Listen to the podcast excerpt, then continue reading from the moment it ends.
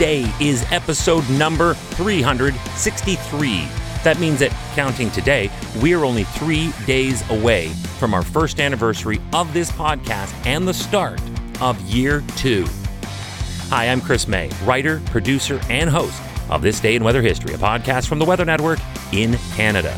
For today's episode, I will tell you the story of Canada's deadliest peacetime maritime disaster. Now, before you start asking questions, let me throw you a few knuckleballs here. This shipwreck didn't happen at sea. It was also not even on the sometimes deadly waters of the Great Lakes. Ooh, and it also didn't even happen in stormy weather. All that you know going in is that it happened this day in weather history. May 29, 1914. The passenger ship, the Empress of Ireland, was traveling in the St. Lawrence River off Rimouski in the province of Quebec. However, at the same time and in the same waters was a Norwegian ship named the Storstad. They were traveling on respective courses that crossed paths, but in normal conditions, this is easily correctable. But these were not normal conditions. The weather was so calm that the fog that had developed was allowed to settle, and when it did, it acted as a blindfold to the ship's captains and pilots. This heavy fog rolled over the water, and the two ships lost each other in the dense coverage. Sadly, the next time that they would spot each other was when they had no time to avoid a collision. The Storstad accidentally rammed into the hull of the Empress and fatally wounded her. She would immediately list hard to one side, and that would immediately render half of the ship's lifeboats useless.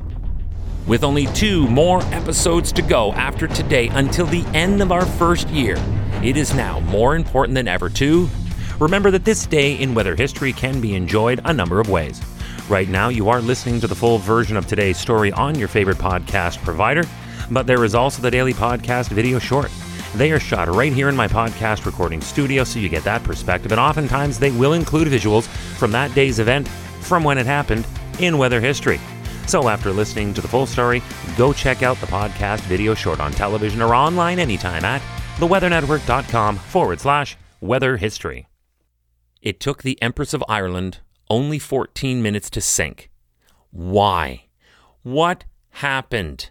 The listing side of the ship dipped below the water level, and that exposed the portholes of the ship's cabins and quarters. Here is now a massive example of human error.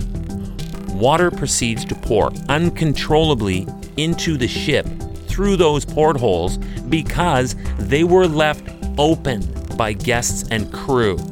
Now, this obviously flies in the face of any and all maritime regulations. One would assume, however, that because this was 1914, there was not any real quality air circulation or conditioning on board.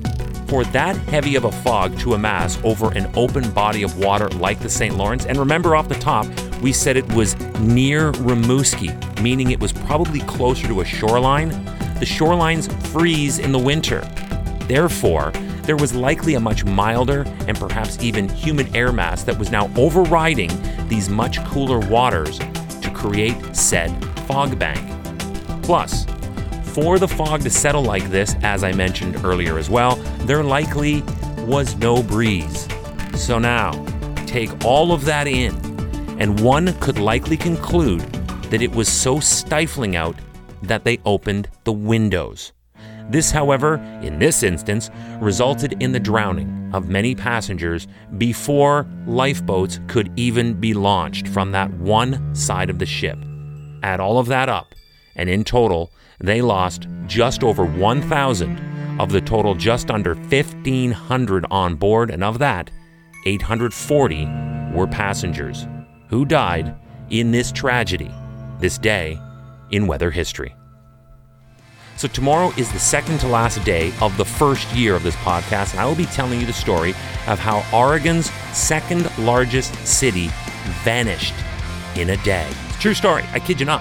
That's tomorrow on this day in weather history with me, your host, Chris May.